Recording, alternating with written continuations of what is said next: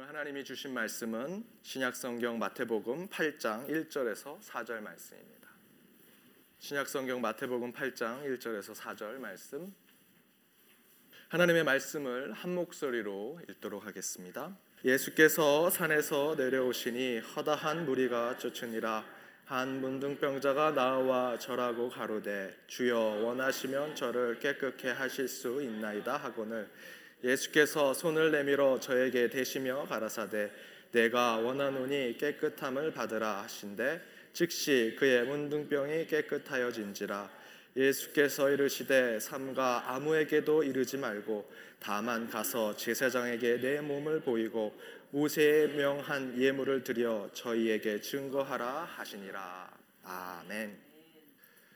제가 한국에서 사역할 때 30대, 40대 되신 여자 성도님들이 많이 계신 아파트 단지에 신방을 가면 그곳에 혼자 계신 우리 여자 성도님들이 계십니다. 그러면 권사님들과 함께 그곳에 가면 그분들이 참 반갑게 맞이해 주시고 즐겁게 예배드리고 또 귀한 이야기를 나누면서 교제를 합니다. 그런데 그 젊은 부부들이 생각외로 부부 관계가 참 어려운 부분들이 많다라는 것들을 느꼈습니다. 그래서 매번 그곳에 갈 때면 어떻게 하면 이분들을 좀 마음을 편하게 하고 어, 부드럽게 이야기들을 시작할까 해서 좀 재밌는 얘기를 항상 이렇게 제가 준비하곤 했습니다. 그때 준비했던 얘기가 이거였습니다. 어떤 사람이 인터넷에 남편이 미울 때 어떻게 참으세요? 라고 질문했습니다. 그랬더니 댓글에 이렇게 대답했습니다. 다른 생각 마시고요. 그냥 좀 모자르고 말도 잘 못 알아듣는 큰아들이라고 생각하세요. 그리고 얼마나 기특해요. 그 모자란 놈이 돈은 벌어오잖아요. 여러분 이렇게 여자 성도님들이 이렇게라도 위안이 되신다면 뭐 들을 수 있습니다. 그래도 모자란 것이 돈을 벌어온다라는 게 좀 마음에 쓰이긴 하지만 적어도 우리 시카고 기쁨의 교회 여자 성도님들은 그렇게 생각하지 않으리라 믿습니다. 예. 1부 때도 아멘이 없었는데 2부 때도 여전히 아멘이 없으시군요. 지난 5월 달이 가정의 달이었습니다. 어린이 주일로도 지키고 마더스데이가 있어서 또 부모님 또 어버이 주일로도 지키고요. 어, 저희들 가정의 달 우리 가족을 더 많이 생각했습니다. 아내를 생각하고 남편을 생각하고 자녀와 또 부모님을 생각하는 달이었는데 그 달만 5월 달만 그 주간만 그렇게 보내는 것이 아니라 6월 달이 되어도 7월 8월이 되어도 매일 매 순간 가족을 생각하고 부모님과 자녀를 생각하는 저와 여러분이 되기를 바랍니다. 그런 생각 가운데 우리 가정이 늘 기쁨이 넘치는 곳이 되리라 믿습니다. 우리 옆에 있는 분들과 이렇게 인사하기를 바랍니다. 당신을 축복합니다. 당신을 축복합니다.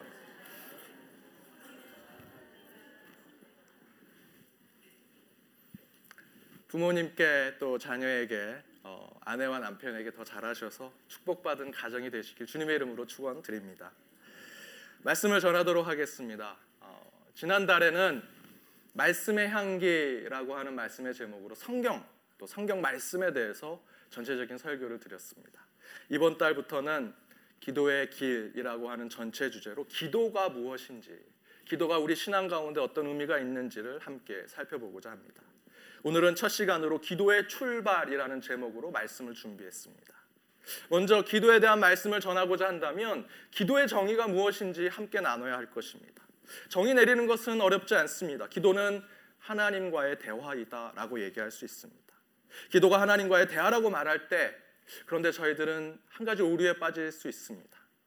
여러분 기도하시면서 하나님과 정말로 대화하십니까? 옆에서 밤늦게 기도하는데 옆에 있는 사람이 기도하면서 뭔가를 계속 중얼거리고 대화하고 있다면 그것이 거룩하게 보이거나 신성하게 보이기보다는 두려울 겁니다. 저 귀신이랑 얘기하나? 기도하는 것이 하나님과 대화라고 한다면 우리는 하나님과 무엇인가를 이야기를 주고받아야 하는데 실제로 우리가 경험하는 기도는 대화를 주고받는 것이 아닙니다. 기도하면서 저는 하나님의 음성을 들은 적이 없습니다. 기도하면서 무슨 말을 주고받습니까? 저는 그렇게 기도하지는 않습니다.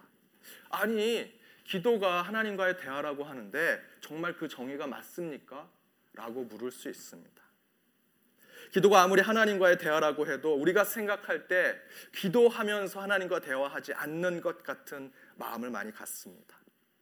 실제로 우리는 기도하면서 하나님과 실질적인 대화를 하는 경험을 하지 못합니다. 그래서 어떤 분들은 기도는 하나님과의 대화다라고 얘기하는 것을 부정하기도 합니다. 실제로 성경에도 기도가 대화다, 하나님과의 대화다라는 표현은 나와 있지 않습니다. 성경 어느 구절에도 그런 표현은 없습니다. 뭐 예를 든다면 삼위일체 하나님, 하나님은 성부, 성자, 성령이 함께 하신 하나님이다라는 표현은 성경 어느 구절에도 없습니다. 하지만 우리는 삼위일체 하나님을 믿습니다. 그것처럼 기도는 하나님과의 대화다라는 것 성경에 없지만 많은 사람들이 기도하면서 기도는 하나님과의 대화다라고 믿고 있죠. 어쨌든 그럼에도 불구하고 많은 기도자들은 기도는 하나님께 하나님과의 대화다라고 정의하는데 그 정의에 반론을 제시하는 분들이 있습니다. 그런데 저의 경우를 살펴보면 저는 지금까지 단 한 번도 기도하면서 하나님께 하나님께서 직접 음성을 주신 적은 한 번도 없습니다.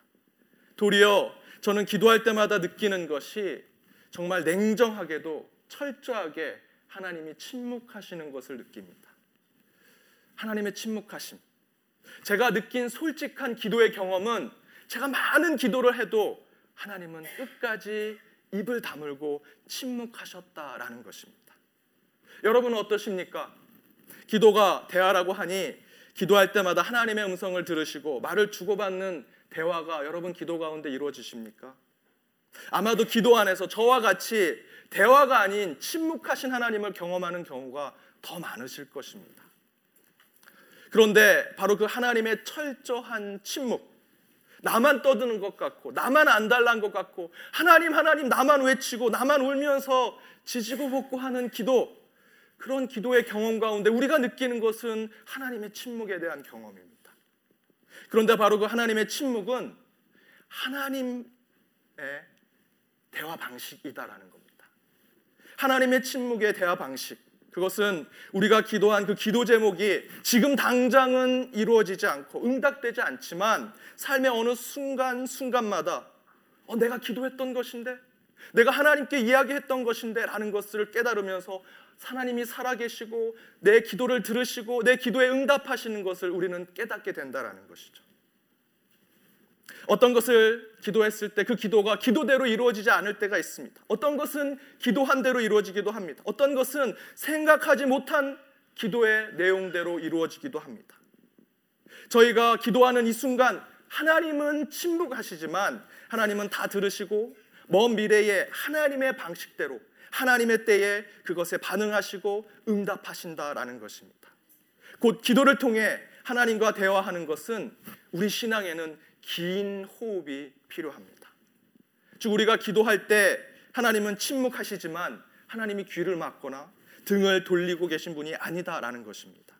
하나님은 우리 기도를 다 듣고 계시다가 하나님의 답변을 주셔야 할 때 하나님의 때에 하나님의 방식대로 그 대화를 이어가기를 원하십니다. 대화에 주고받는 간격은 길지만 내가 질문하고 내가 하나님께 부탁하는 그 시점에서 먼 날에 하나님의 응답과 하나님의 응답이 있지만 그것은 우리에게 긴 호흡을 필요로 하는 것입니다. 그래서 기도는 하나님께 대화입니다. 하나님은 침묵하시지만 그 침묵이 전체의 침묵이 아니다. 우리 인간의 생각의 침묵이지 그것은 하나님의 방식으로는 대화하시는 것이다라는 겁니다. 여러분 나이언 일병구학이라는 영화가 있습니다. 이 영화의 내용이 주인공이 다섯 형제 중에 막내였습니다. 이 다섯 형제 모두가 세계 2차 세계 대전에 전쟁에 다 뛰어들었습니다. 이 네 형제가 다 죽었습니다. 그리고 막내만 살아남았습니다. 그 이야기를 듣고 미국의 육군 참모총장이 그 막내 아들만큼은 살아 돌아오게 해야 된다.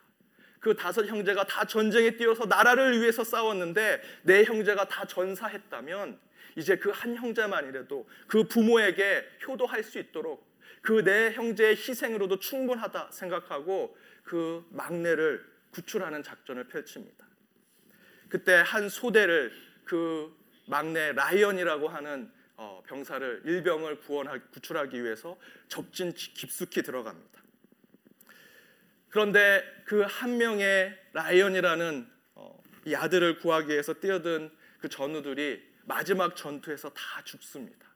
그리고 그 부대의 그 소대의 대장이었던 대위가 마지막 전사하면서 그들이 끝까지 구출하려고 했던 그 라이언에게 이렇게 얘기합니다. 자네를 위해 희생한 이것을 잊지 말고 갚게나 하고 전사합니다. 그리고 마지막 영화의 장면이 나오는데 그 마지막 장면에 그 20대였던 라이언이 80세가 넘은 할아버지가 돼서 미국의 국립묘지에 옵니다. 그리고 그 대위의 묘지 앞에 서서 혼자 이렇게 얘기합니다. 매일 저는 대위님이 다리 위에서 하신 말씀을 떠올립니다. 전 제 삶을 최선을 다해 살려고 노력했습니다. 이것으로 충분하셨으면 합니다. 지금 잘 사는 나의 모습이 목숨을 걸고 나를 구해준 전우들이 제게 해주신 것에 대한 보답이라고 생각해 주세요. 저는 바로 이것이 우리가 하나님과 대화하는 그 기도의 모습과 너무 비슷하다라고 생각을 합니다. 이 대위가 죽어가면서 부탁한 그 한마디에 라이언은 그 앞에서 네, 내가 그 인생을 살아가겠습니다. 내가 인생 살아가면서 그걸 다 갚으며 살아가겠습니다. 응답하지 않습니다. 그 대위가 죽으면서 한마디를 남깁니다. 질문을 던집니다. 요청을 하고 죽습니다. 그리고 60, 50의 평생을 살면서 그 들은 응답에 그 요청받은 이야기에 평생을 실천하가며 살아갑니다. 그리고 마지막에 그 인생을 다 살아가 이제 마지막 하나님의 품에 갈 때 그 대위에게 가서 60년 전 들었던 그 이야기의 대화에 응답을 합니다. 당신들이 내게 줬던 그 은혜를 내가 평생 갚으며 살았습니다. 긴 호흡이 필요한 대화가 이루어지고 있는 것입니다. 60년 전 요청을 했습니다. 대화를 던졌습니다.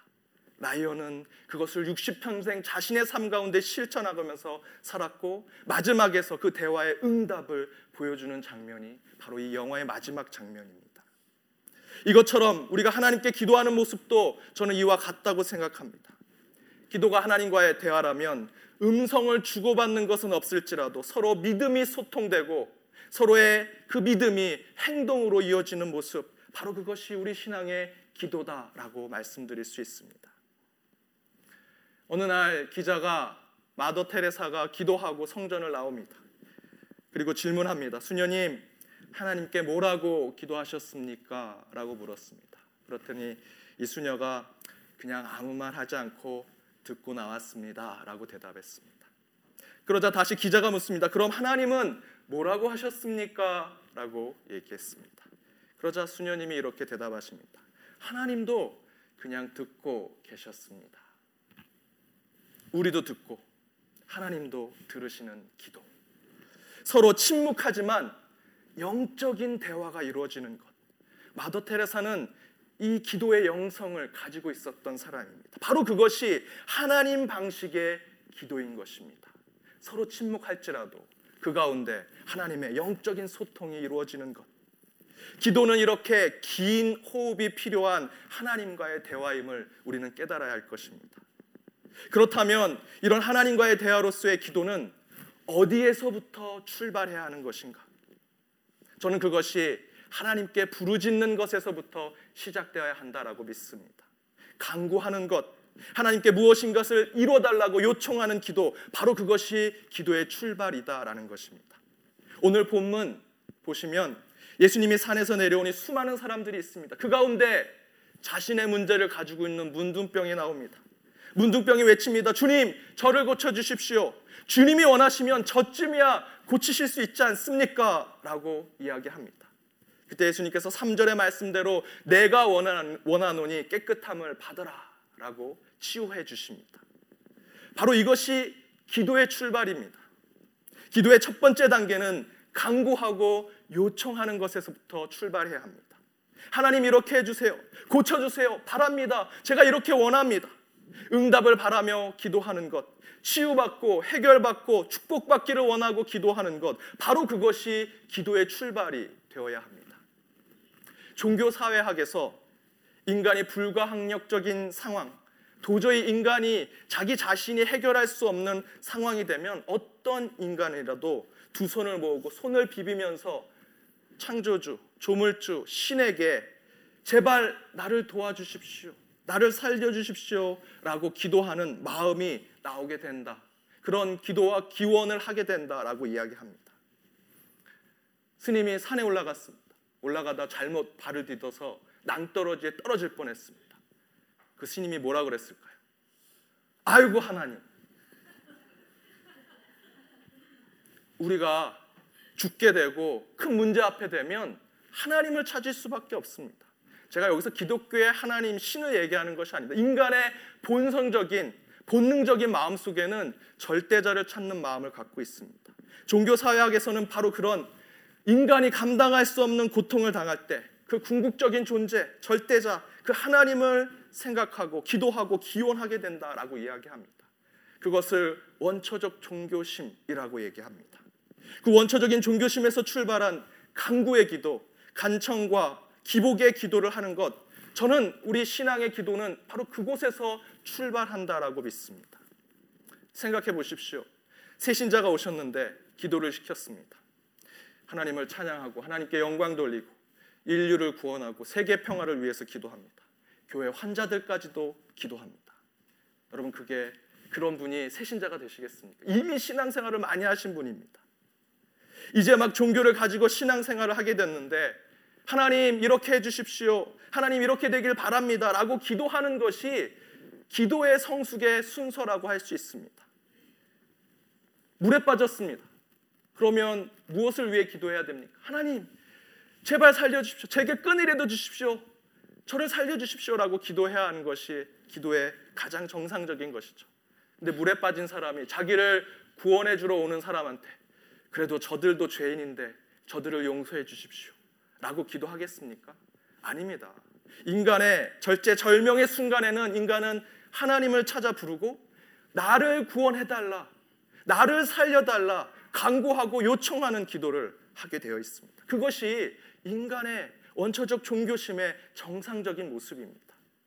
따라서 저와 여러분의 기도의 출발은 가장 원초적이고 직설적이지만 바로 그것 하나님 이렇게 해주세요 라고 하는 기도에서부터 우리의 기도가 출발해야 할 것입니다. 목사님 그래도 제가 중보기도도 하고 기도도 많이 성숙한 사람인데 그런 기도가 더 중요한 거 아니겠습니까? 라고 물을 수도 있습니다. 그런데 그런 분들 처음에 어떤 기도 하셨는지 생각해 보십시오.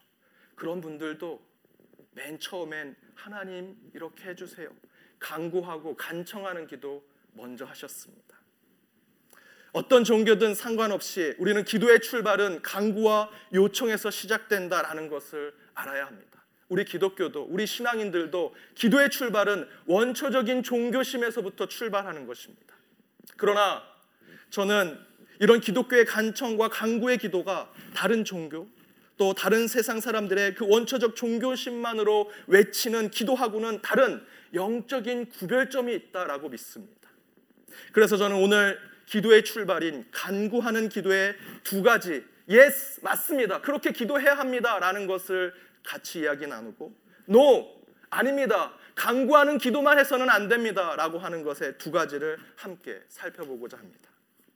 가장 먼저 yes 예 우리는 간구하고 간청하는 기도로 기도를 출발해야 합니다라고 하는 이유는 간구하는 기도는 기도의 출발이기 때문입니다. 한국 교회가 한국의 샤머니즘의 기복주의와 연결되어 있습니다. 복 받기를 원하고 복 받는 것으로 교회 다니는 것 부정하시면 안 됩니다. 한국 사람들은 교회 오는 목적 한편에는 항상 기복적인 생각을 가지고 있습니다. 예전에 한국 교회 하면 사람들이 이렇게 얘기했습니다. 서양의 점집. 한국 교회 목사들은 코쟁이 종교의 무당 이렇게 얘기했습니다. 실제로 한국 교회 부흥이 한국 교회의 샤머니즘 정신과 이어져서 그대로 부흥으로 이어진 부분이 실제로 있습니다. 기도 열심히 하고 교회 생활 잘하고 그렇게 하면 복 받는다. 솔로몬이 쌓았던 1천 번째 잘 쌓으면 아기 못 낳는 가정도 애 낳고 돈 많이 벌고 죽을 병도 나을 수 있다. 라고 실제로 교회에서 그렇게 가르쳤습니다. 솔로몬의 1천 번째 어느 교회에서는 1천 번째 헌금 봉투를 만들어서 1천 개를 나눠줬습니다. 잘못된 성경 해석입니다. 1천 번째는 1천 마리의 재물을 한꺼번에 드린 겁니다. 그렇게 샤머니즘과 연결된 한국 교회는 그런 식으로 열심히 치성과 정성을 바쳐서 하면 그렇게 기도하면 그렇게 신앙생활하면 복 받을 것이다 라고 가르쳤습니다. 따라서 간청하고 간구하는 기도 문제가 있을 수 있다라는 것입니다. 하지만 저는 그런 문제가 한국 교회 안에 있음에도 불구하고 비나이다 비나이다 하면서 하나님께 기도해야 한다라고 묻는다면 Yes 기도하셔야 합니다라고 말씀드리고 싶습니다. 그 이유는 바로 간구하고 간청하고 복을 기원하고 문제의 해결을 받기 원하는 소원의 기도는 우리 기도의 출발이기 때문입니다. 한국 교회에서 가장 뜨겁게 기도할 때가 언제인지 아십니까? 이민교회에 계시고 미국에 오래 사셔서 잘 모르시겠지만 한국에서 가장 많이 뜨겁게 기도할 때는 대학 시험 그 전날입니다. 모든 학부형들이 다 모여서 어느 교회는 그 자기 아들 딸이 갈 대학 이름을 적어서 그때는 다 대학이 다 서울대입니다. 뭐 기도야 뭐 어느 대학이든 다 할 수 있으니까 다 서울대 붙여놓고 기도합니다. 그 아들 거기 붙여다게 해달라고. 시험 끝나면 썰무처럼 다 빠집니다. 아무도 안 나오십니다. 야, 그게 한국교회 문제가 아니냐라고 물으실 수 있지만 저는 그렇더라도 그런 기도하는 모습이 우리 가운데 필요하다라고 말씀드리고 싶습니다.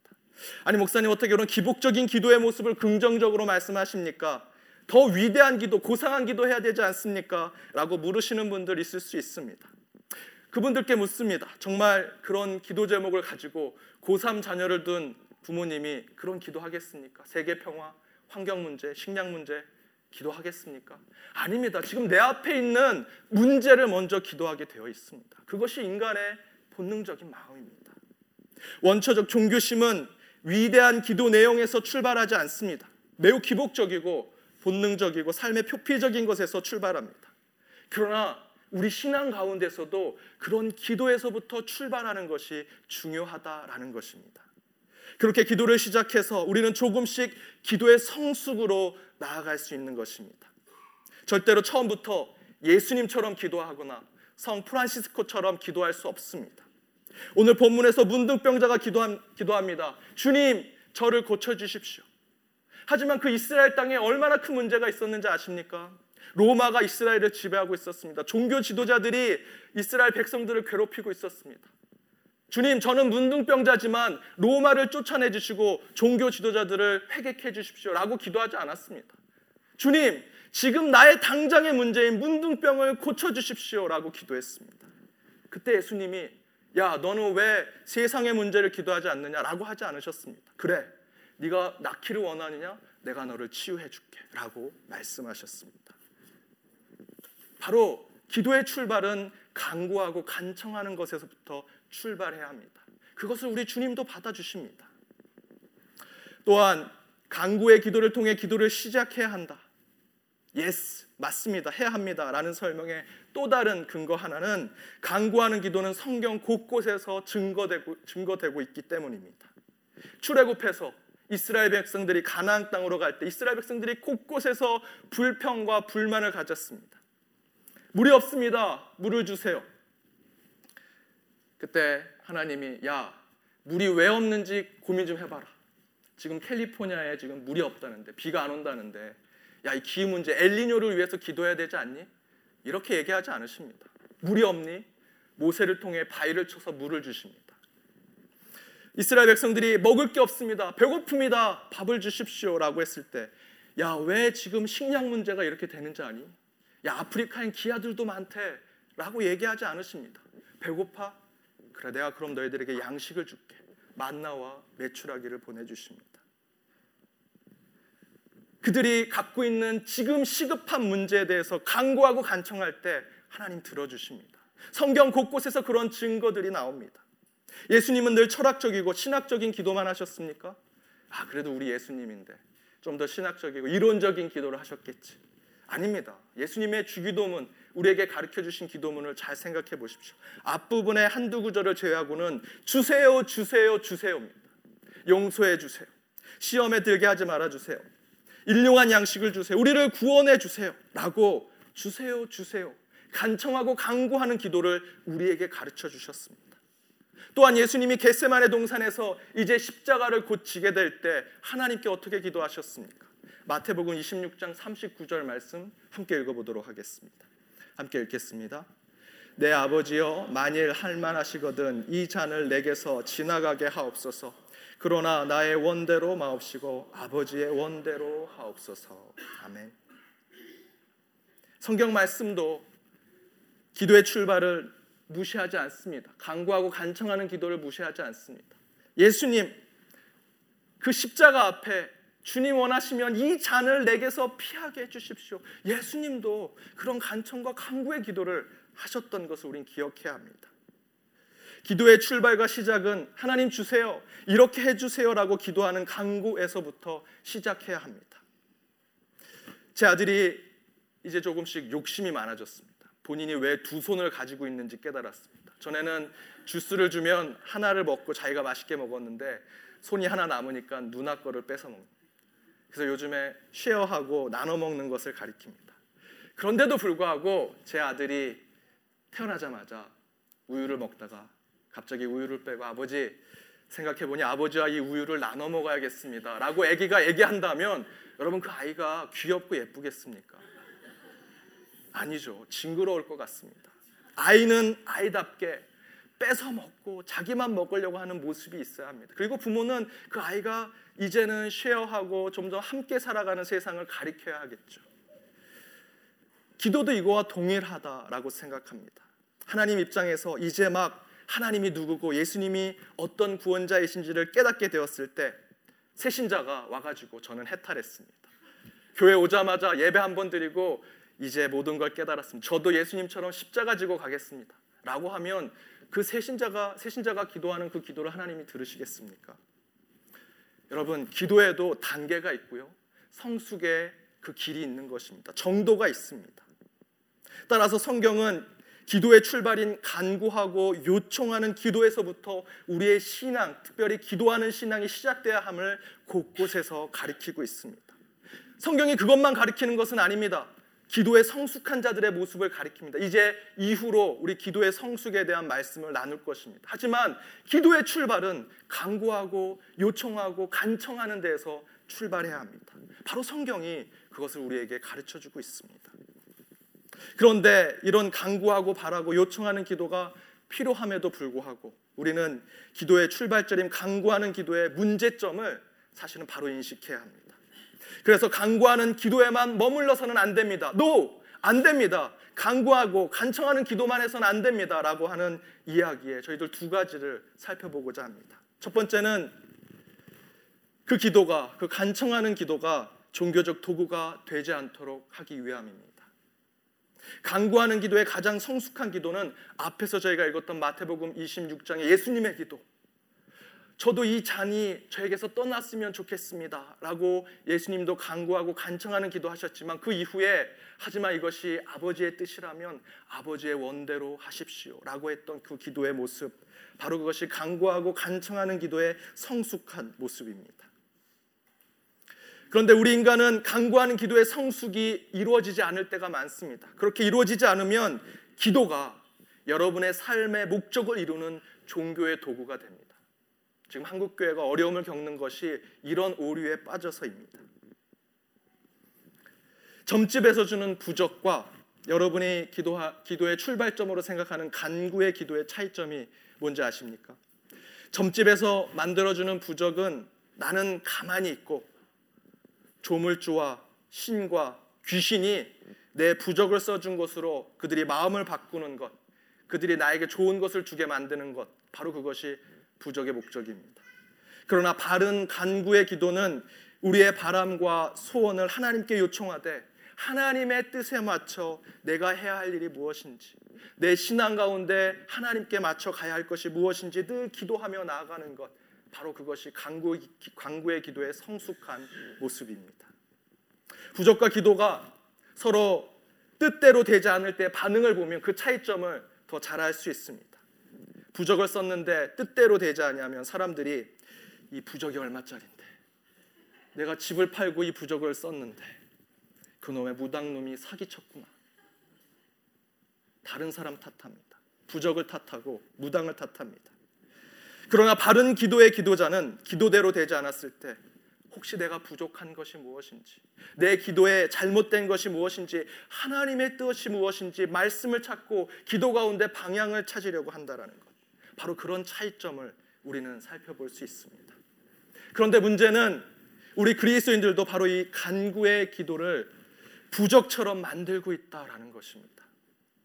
내가 40일 기도했는데 내가 기도 그렇게 하고 헌금도 많이 냈는데 교회에 정말 열심히 많이 했는데 우리의 간구의 기도를 부적처럼 기독교의 부적처럼 만들고 있는 것입니다. 그런 모습에 노! 안 됩니다. 그런 간구의 기도는 안 됩니다라고 우리는 이야기해야 합니다. 기도는 절대로 종교적 도구가 되어서는 안 됩니다. 기도는 신앙의 성숙을 이뤄가는 하나님의 대화의 첫 번째 단추이지 여러분 돈을 넣으면 그 가운데 하나님의 응답이 있는 종교적 자판기가 여러분의 기도가 되어서는 절대로 안 됩니다. 혹시 그런 기도의 생각이 있으셨다면 기도의 방향을 전환하셔야 합니다. 이제 강구의 기도는 기도의 출발점이라고 생각하고 아직 다 성숙되지 않음을 깨닫고 늘 기도의 온전함을 위해서 수고하고 노력하는 저와 여러분이 되어야 할 것입니다. 마지막으로 간구하고 간청하는 기도만을 해서는 안 되는 마지막 이유는 이제 기도의 첫 번째 단계를 지났을 뿐이기 때문입니다.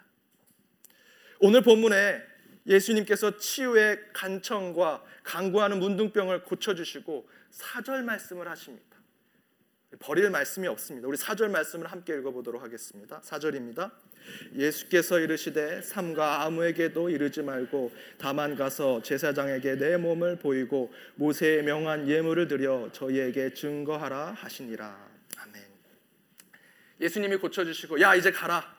하나님께 영광 돌리고 사람들에게 자랑해라. 특히 내가 고쳐줬다고 꼭 얘기해. 라고 얘기하실 수 있는데 그러지 아니하시고 뭐라고 하십니까? 아무에게도 보이지 말고 제사장에게 병고침을 받는 것을 확인받고 하나님께 율법대로 예물을 드려라라고 말씀하십니다. 왜 이렇게 얘기하셨느냐? 문둥병은 유대교 사회에 저주받은 병입니다. 죄를 졌고 문제가 있는 것입니다. 문둥병이 있었다면 그 사람은 큰 문제가 있는 것입니다. 그래서 사람들이 멀리했고 저주했습니다. 근데 그 문둥병자가 병을 고침을 받았습니다. 그렇다면 그 사람이 그 유대교 사회에서 온전함을 받았음을 확인받아야 합니다. 그런데 여러분과 저를 한번 생각해 보십시오. 제가 오전에 이런 얘기를 했는데요. 복권을 사가지고 성전에 와서 하나님 당첨되게 해주십시오. 했는데 정말 그 주에 당첨이 됐습니다. 제가 간구했던 기도가 응답받은 거죠. 얼마나 좋겠습니까? 막 전화, 한국에 전화하고 친구들한테 전화하고 저 1등 먹었어요. 막 자랑할 것입니다. 여러분 한번 생각해 보십시오. 여러분에게 지금 간절히 기도하는 기도 제목이 바로 이루어졌습니다. 여러분 차분해질 수 있겠습니까? 여러분의 삶을 절제할 수 있겠습니까? 아닙니다. 막 흥분하고 감정적으로 막 방방 뛰면서 그 주체를 하지 못할 겁니다. 하나님이 내 기도를 응답해 주셨어. 너무나 신나. 지금 문둥병자가 그렇게 될 가능성이 많습니다. 저를 고쳐주세요. 했더니 바로 고침을 받았습니다.